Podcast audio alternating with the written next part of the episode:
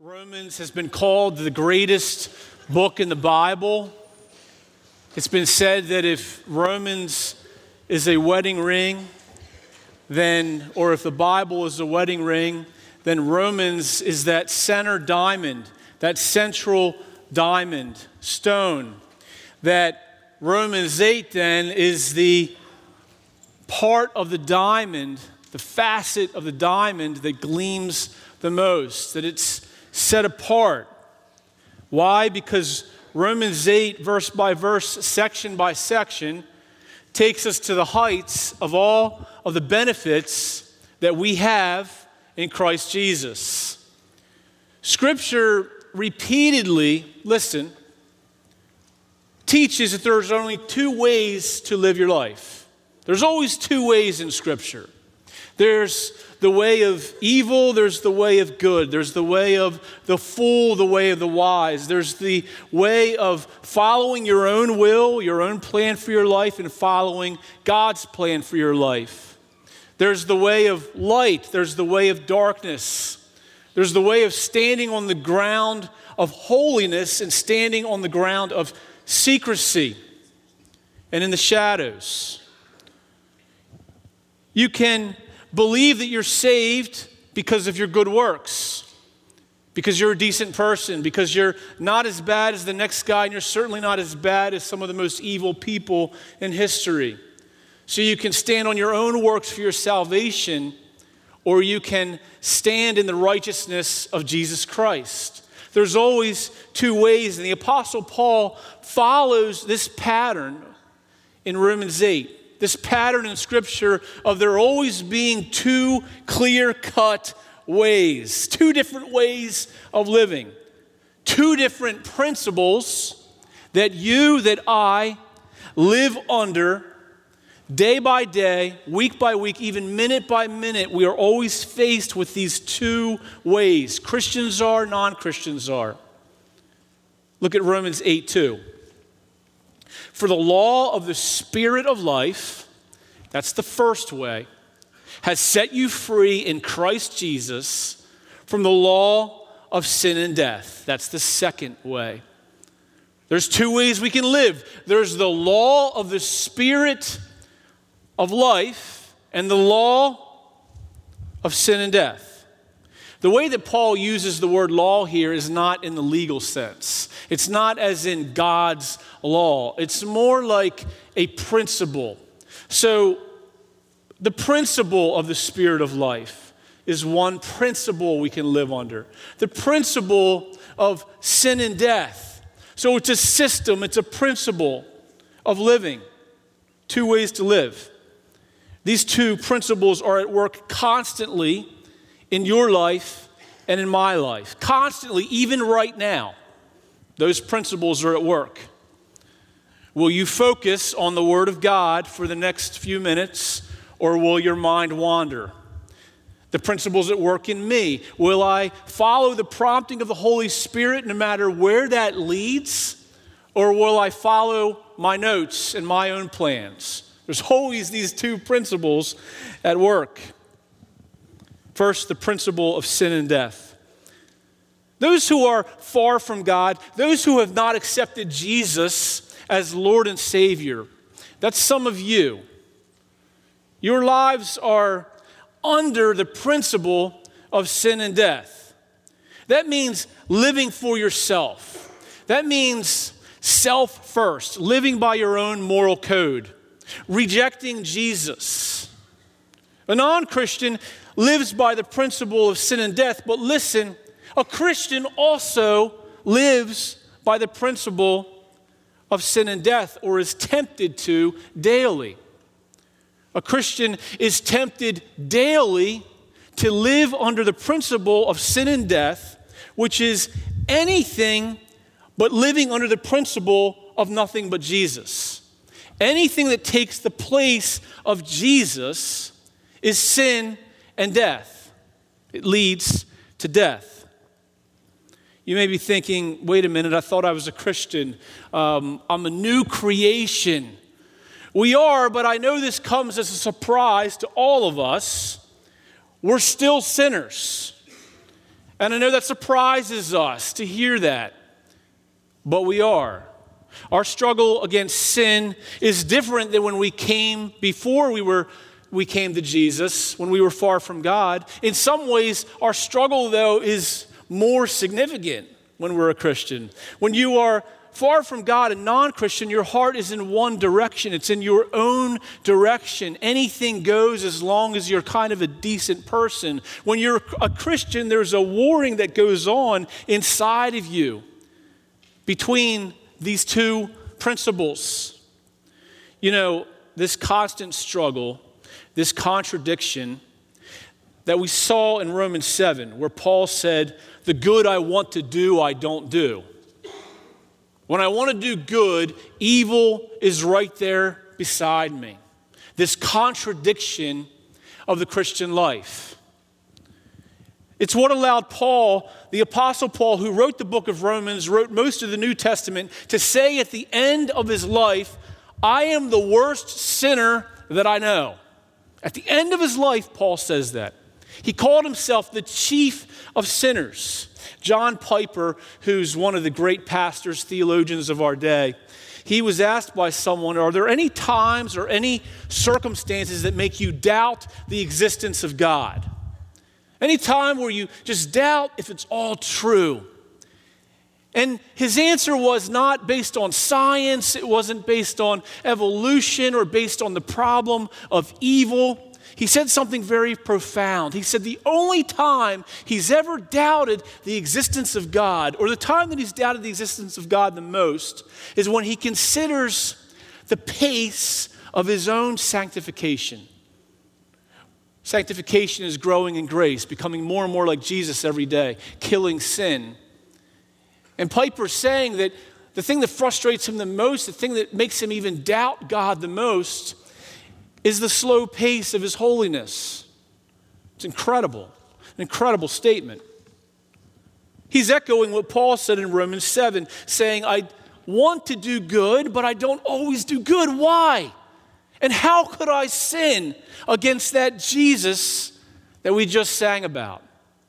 John Stott, another great theologian who died in the past few years, he said one of the greatest disappointments of his life was that as a 90 year old man, he still struggled with the same sins that he struggled against when he was 19 years old. I love that honesty because it is a struggle. Paul says, I do the very things that I hate. The very things I know are wrong, the things I know I shouldn't do, the very things I know will bring pain to others, will bring pain to myself, mostly the things that will dishonor God. I still do those things. The struggle of a Christian is different, and we'll see that in a moment, but it's still there. The principle of sin and death. We sang earlier, waiting for change to come. Love that line. Waiting for change to come, but knowing the battle is won. So the victory has been secured by Jesus. He won when he died on the cross. But we still have these mop up battles, remnants of our sin to fight off. Let's drill down into exactly what this principle of sin and death is. The principle of sin and death is the natural inclination that we don't need to be taught to do wrong. So, a baby that's born doesn't make life easy on their parents. They come out crying, they come out sinning eventually. Comes by us naturally. Paul calls it living by the flesh. Look at verse 5. For those who live according to the flesh set their minds on the things of the flesh, but those who live according to the Spirit set their minds on the things of the Spirit. In other words, Paul says that when we live by the Spirit or by the principle of sin and death, That's when we are living according to what he calls the flesh. Now, we don't use that word very often, flesh. It's a very difficult word to translate into English. The word is sarx, and it literally means flesh. It's one of the, the better translations, it's flesh. Some of you might have in your translations um, a sinful nature or indwelling sin or whatever. Paul uses this term a lot, and it's not a term we use very often. Flesh here, though, it doesn't mean skin. It doesn't mean our bodies. It means the natural man. It's the best way to understand it. It means what we are naturally inclined to do. It means the part of us that still sins, the part of us that's still tempted to sin the part of us that is drawn to sin, the flesh. This past week, our staff was invited to a member's home uh, for an authentic Italian dinner. And it was just amazing. It was such a great night of joy. And they brought out to us, I think it was like seven or eight courses of Italian food, authentic Italian food. And so, you know, there was eggplant and shrimp and salad and everything just tasted amazing. I think there was one course that was fruit and cheese towards the end, and that was incredible. And then we had dessert. And, you know, when I got home, I said, just for fun, I want to hop on the scale. and I want to see if I gained any weight, just for fun. I gained three pounds in just that night. So the next morning I got up, still full, and I decided, you know what, today I am not going to eat at all because I want to get back on track for my New Year's resolution, etc. So I woke up, I was still full, and I skipped breakfast, of course, because that's what you do when you know you're trying to be good during the day, that really healthy thing that we all do, skipping breakfast. And then I went about my day, had some meetings in the morning. I was driving around. I was coming back to the church. It was 12 o'clock. I thought I'm just going to skip lunch. 12:30, 1 o'clock, and by 1:30, I'm still, you know, I'm driving back here to church, and I think to myself, I can justify stopping at Popeyes and if I just get a two piece spicy chicken with gravy and mashed potatoes, and, you know, definitely with a Diet Coke, that is pretty healthy. I mean, chicken is healthy, right? And I won't get a four piece, I'll just get a two piece. And so I got to the drive through, and even when I went through the drive through, you get a biscuit, and I asked the person there, the woman there, for butter for the biscuit, and she kind of like made fun of me. She looked back at me and she said, You need butter? I'm like, yeah, I need butter. Give me two packets, you know? and I'm naturally predisposed, naturally inclined, naturally drawn to Popeyes. The day I had made a commitment not to do it.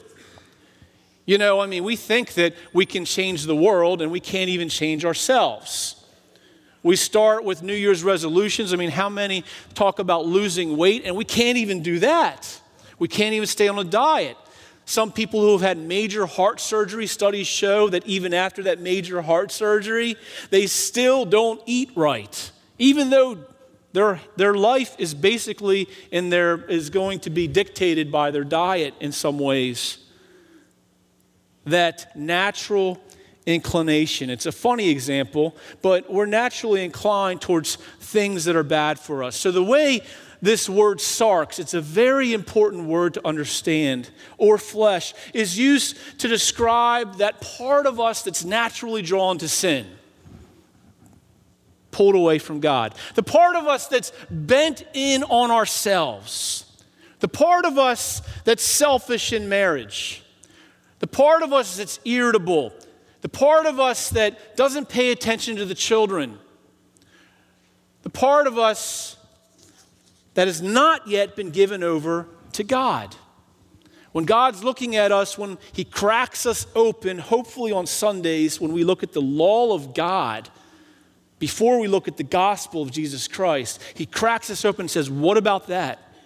What about that sin? What about that sin? Don't worry about the people out there. What about you and your heart? What about me? So, back to verse 2 the law or the principle of sin and death is living according to the flesh, living according to what we are naturally drawn to. What does that look like?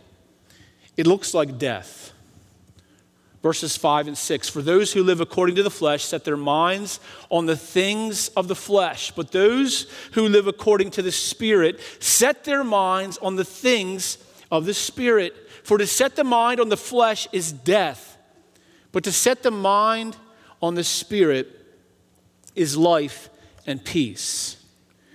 Look at that phrase set their minds. Setting your mind on things of the flesh. You know, last week Tyler referred to it, but I used the illustration of football and how energized we get over that. And some of you may have misunderstood me. I am a big Eagles fan, I'm a big football fan, I'm a big sports fan. But I think it's a fair statement to say that if the men of our country, well, the men and women of our country, the human beings of our country, had as much excitement and energy and passion for Jesus as we do for football, watch out. What other statement could you make if we had as much passion for this, for football, or for Jesus as we have for football? We would experience revival. You can't say that about a politician. If every single person who is passionate about football were passionate about this one politician, oh man, just imagine how life would be. It would be horrible. I don't care which side you're on. But if you have that passion for Jesus, setting our minds, that's what he says, on Christ. If you're living according to your natural desires. Now, why do I use the illustration of football? Because you know, I believe that setting our minds on the things of the flesh basically equals distractions from God. Distractions from nothing but Jesus. Distractions from living according to the Holy Spirit. We'll get to that in a minute. You know, last night when, when we were watching the Eagles game, we were fixated on that screen towards the end. On the edge of our seats just waiting to see what would happen. Would they disappoint us again? You know? We are fixated on it. I mean, the men of this country just, you know, partying before it, tailgating, singing at the top of their lungs. Come to church and say, Oh, I can't sing. Mean, I, don't, I don't know the songs or whatever. Or that's just not who I am. It's who you are at the football game. I mean, that is a fair comparison. It is, it's convicting to me. It's fair. Nothing wrong with being passionate about football.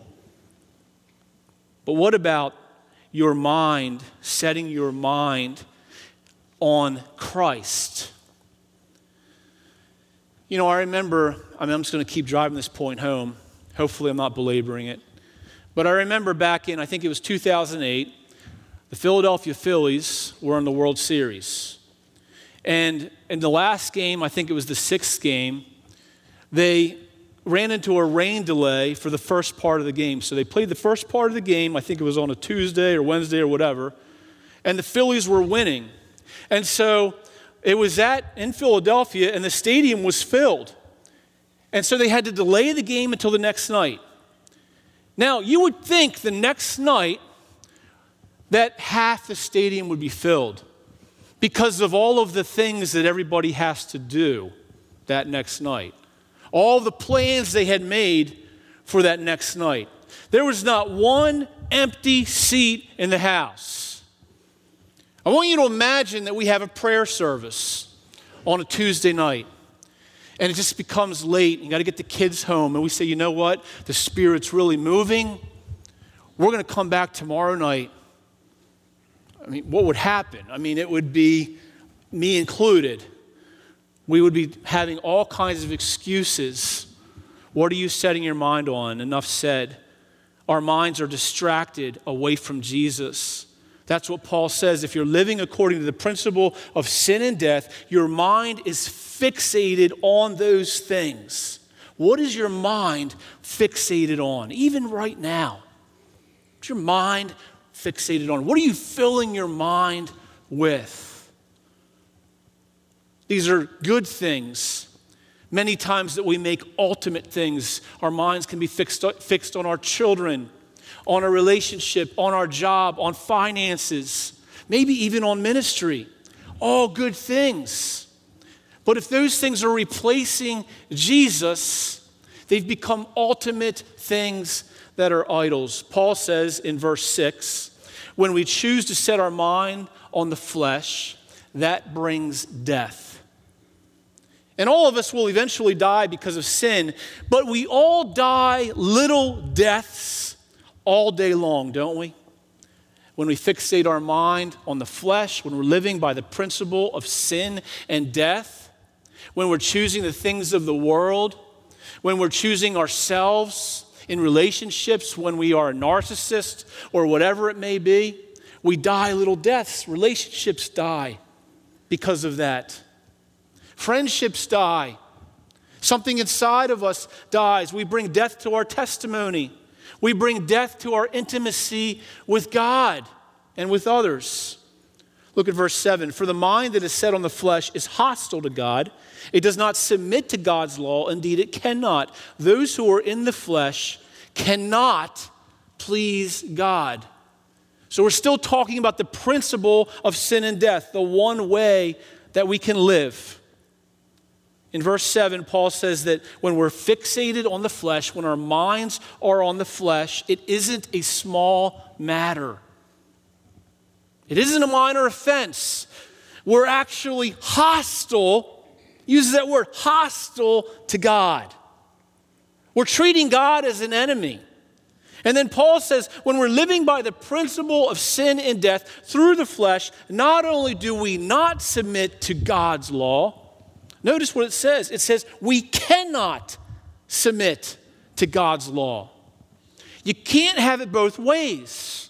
If you're living in the flesh, it can't be that a little part of that belongs to God. It's all or nothing, always in the scriptures.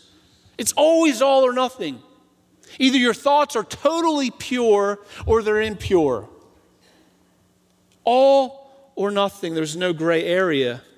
So that's the first principle, the principle of sin and death. The second principle is the principle of the spirit of life the principle of the Spirit of life, back to verse 2, the law of the Spirit of life has set you free in Christ. What is the law of the Spirit of life? The law of the Spirit of life is that new spiritual heart, that new persona that we are given when we come to Jesus Christ.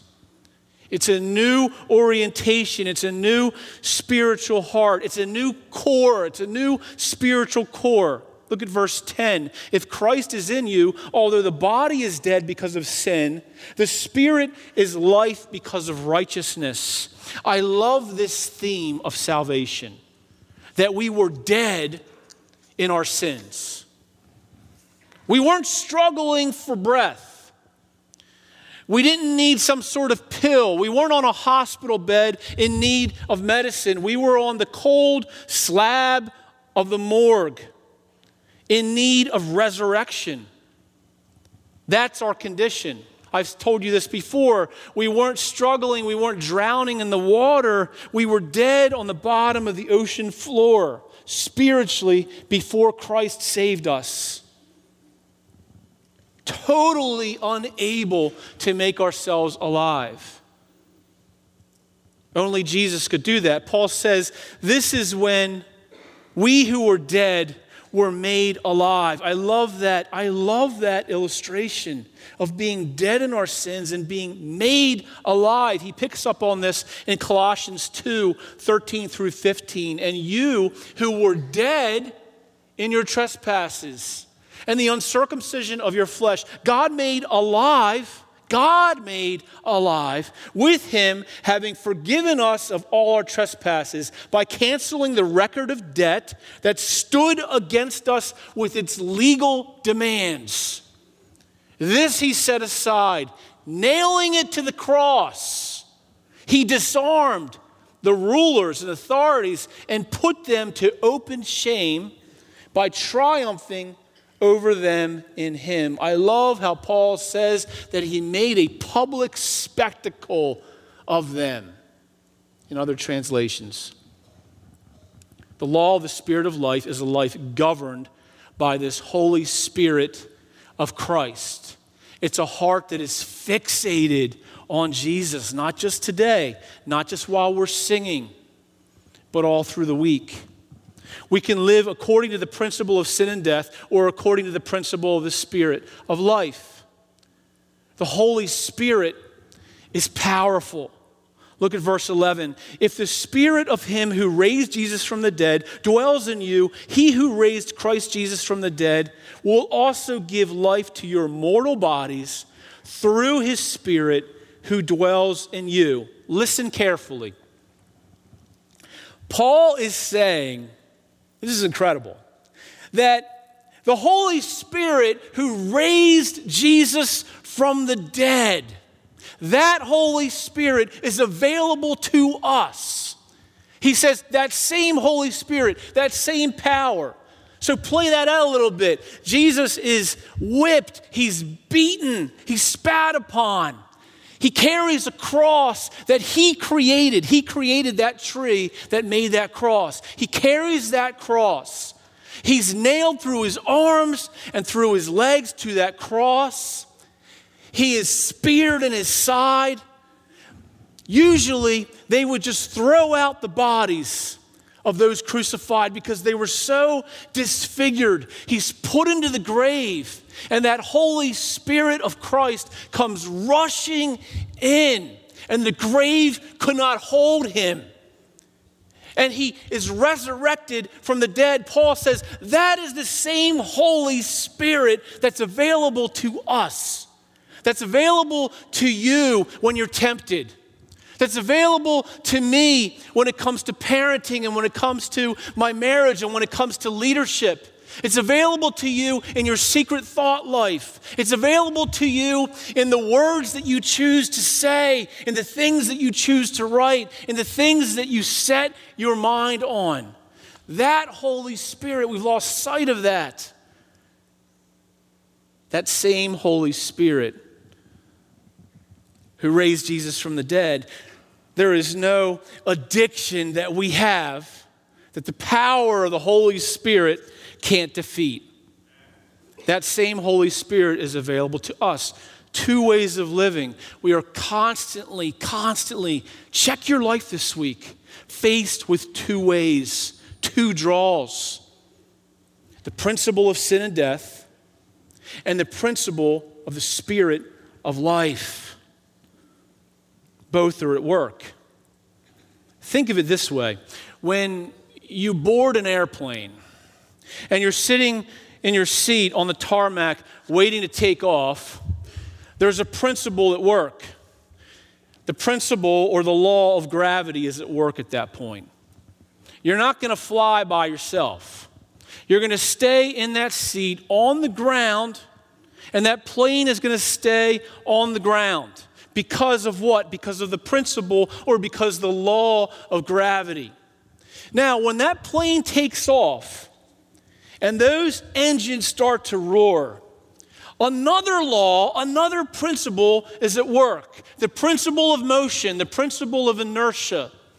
And that principle of inertia, that principle of motion, that overwhelms the principle of gravity. The principle of gravity is still there, but it's really no match for that airplane. I mean, it almost seems easy when they take off, doesn't it? It's just incredible. And it's the same way in our daily lives. It's the same way. You have this principle of motion, the, the spirit of life, this overwhelming spirit, Holy Spirit inside of us, able to defeat any sin at any time and able to do incredible things in love to our neighbors. And then you have this weakened principle of sin and death that's been defeated by Jesus on the cross. It is dead It is disgusting. It's the old man. And that principle is still at work, but it's no match for the principle of the spirit of life. It's no match. Infinitely more powerful. That's what Paul is saying.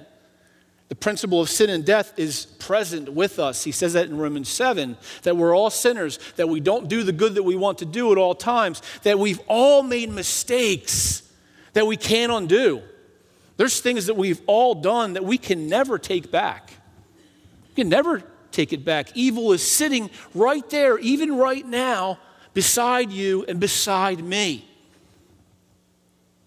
Even when we do good, many times our motives aren't pure.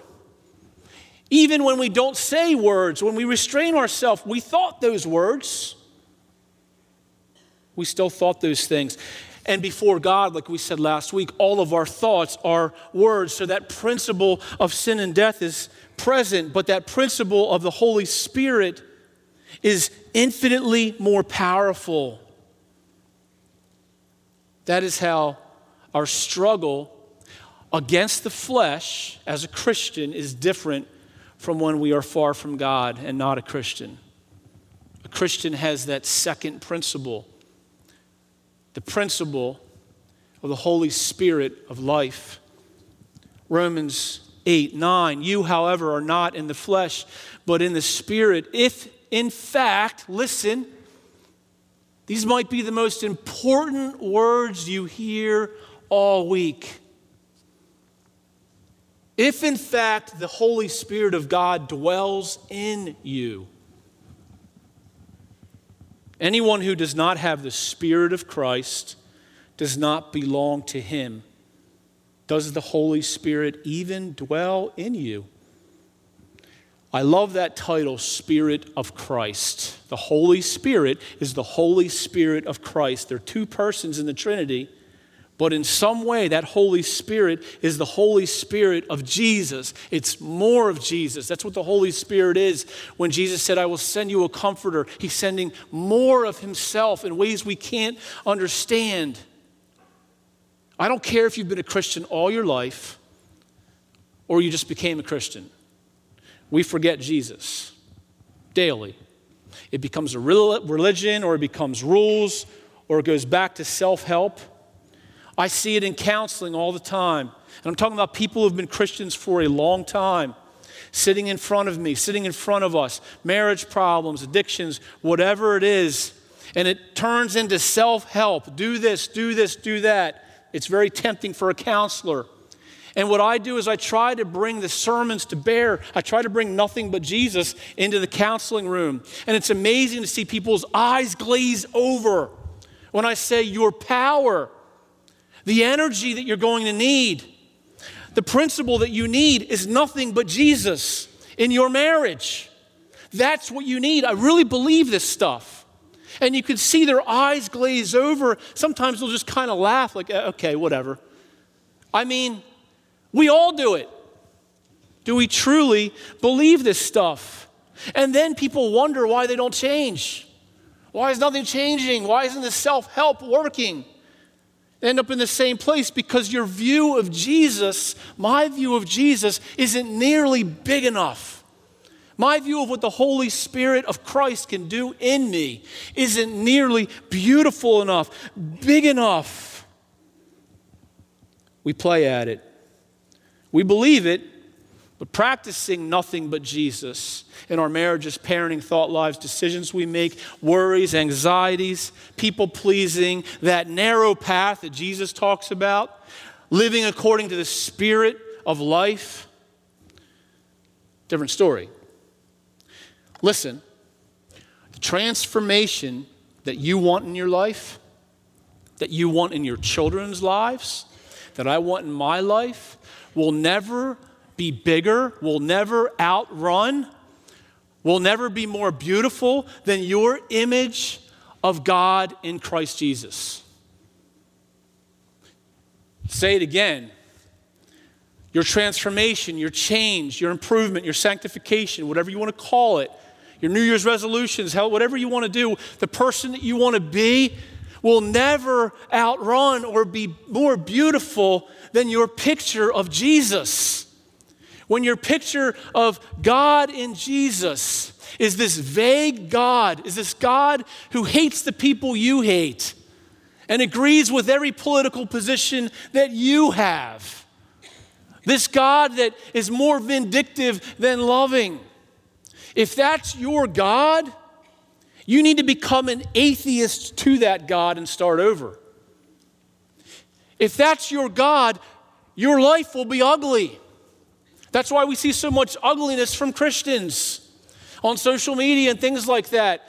When somebody comes to me and, and asks me about the Christian faith, and they say, you know what, I don't want anything to do with that. And I say, why? Why not? It's amazing. It's incredible.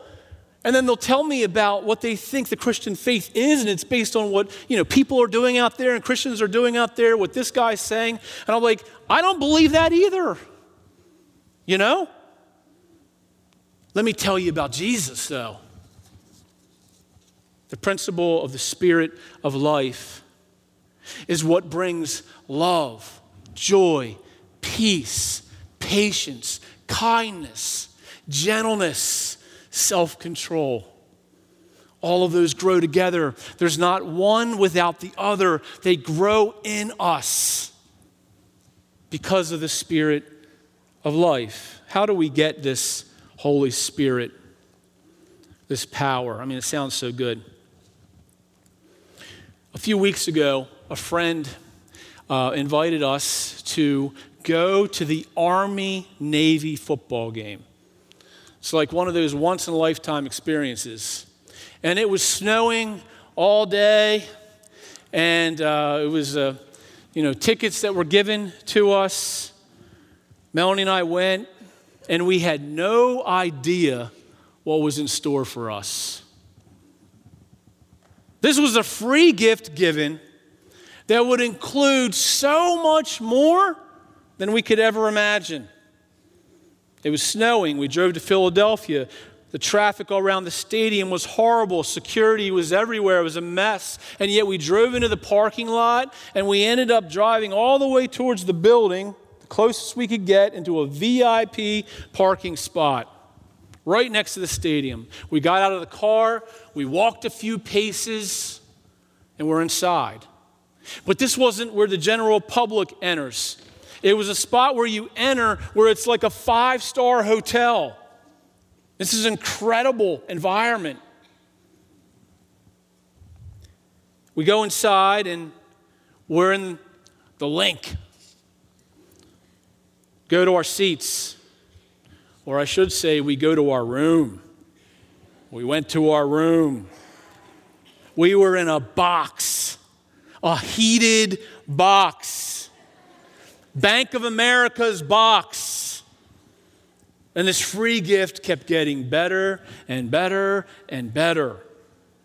It wasn't a box on the 10 yard line or the 20 or 30. It was right on the 50 yard line. It was like the 50 yard line came through our box.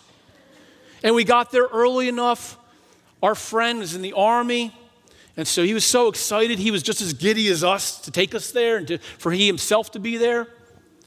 And we saw the parade where, you know, they came out, Army first, then Navy.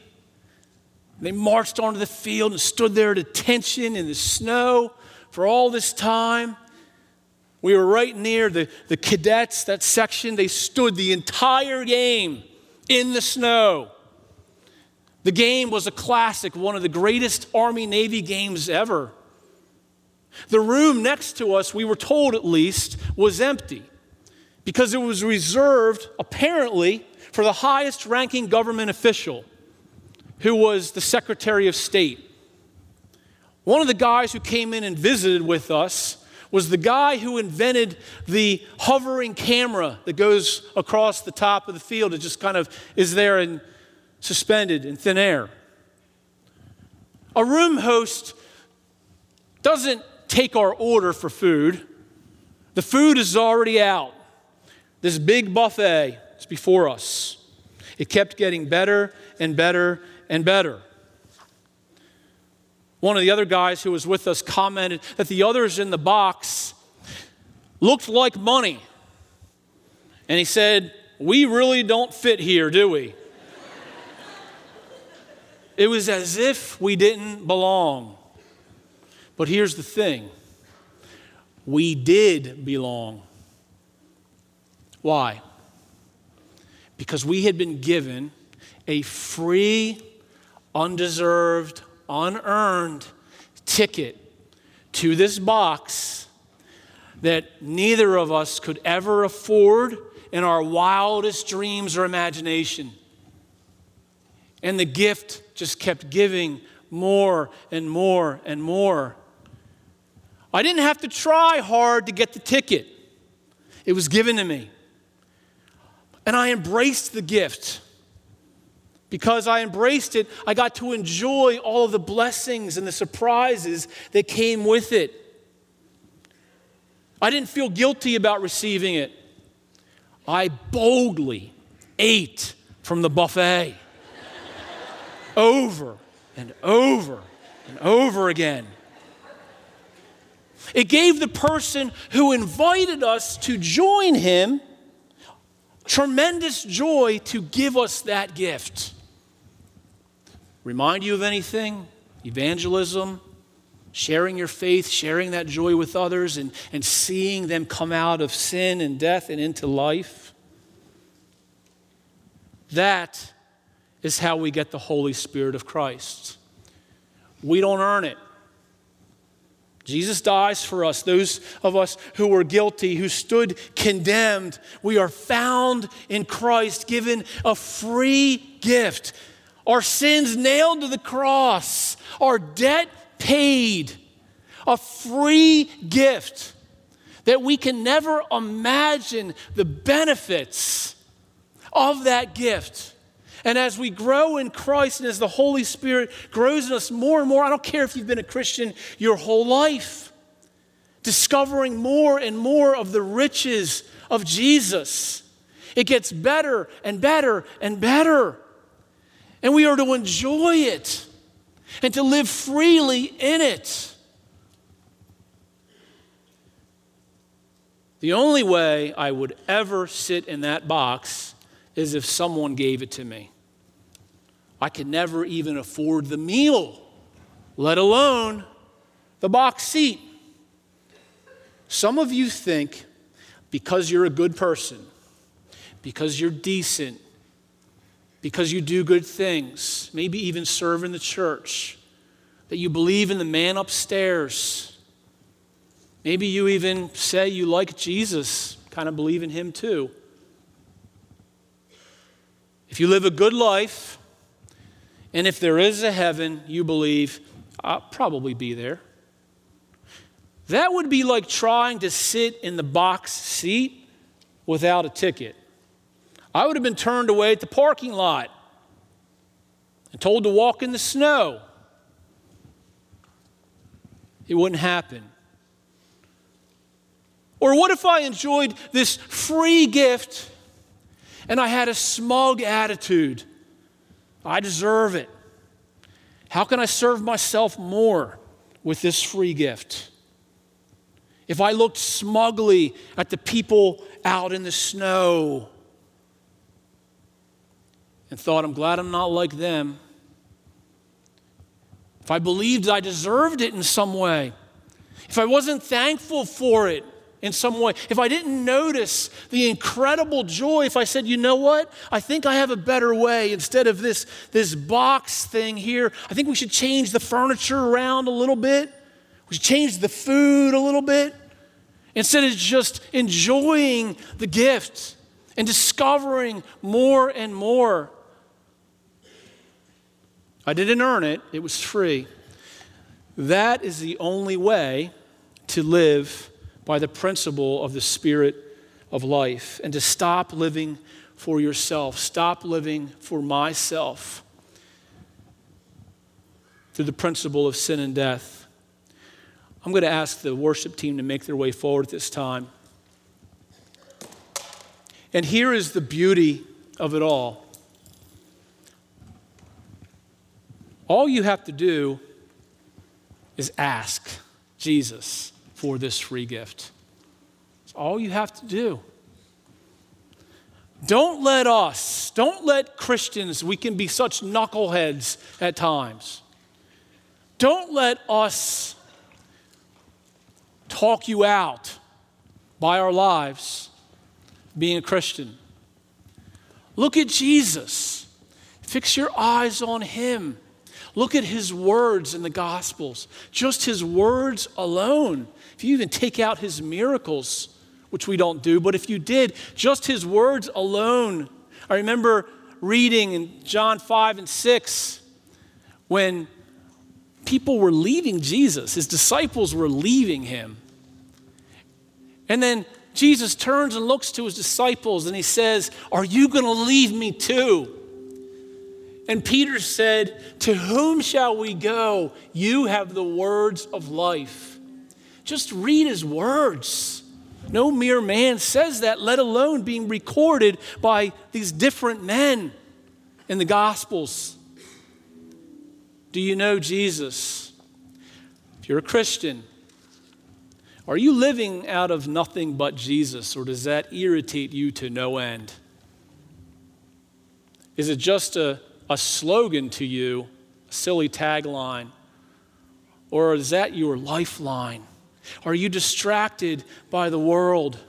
I mean, obviously, we all are.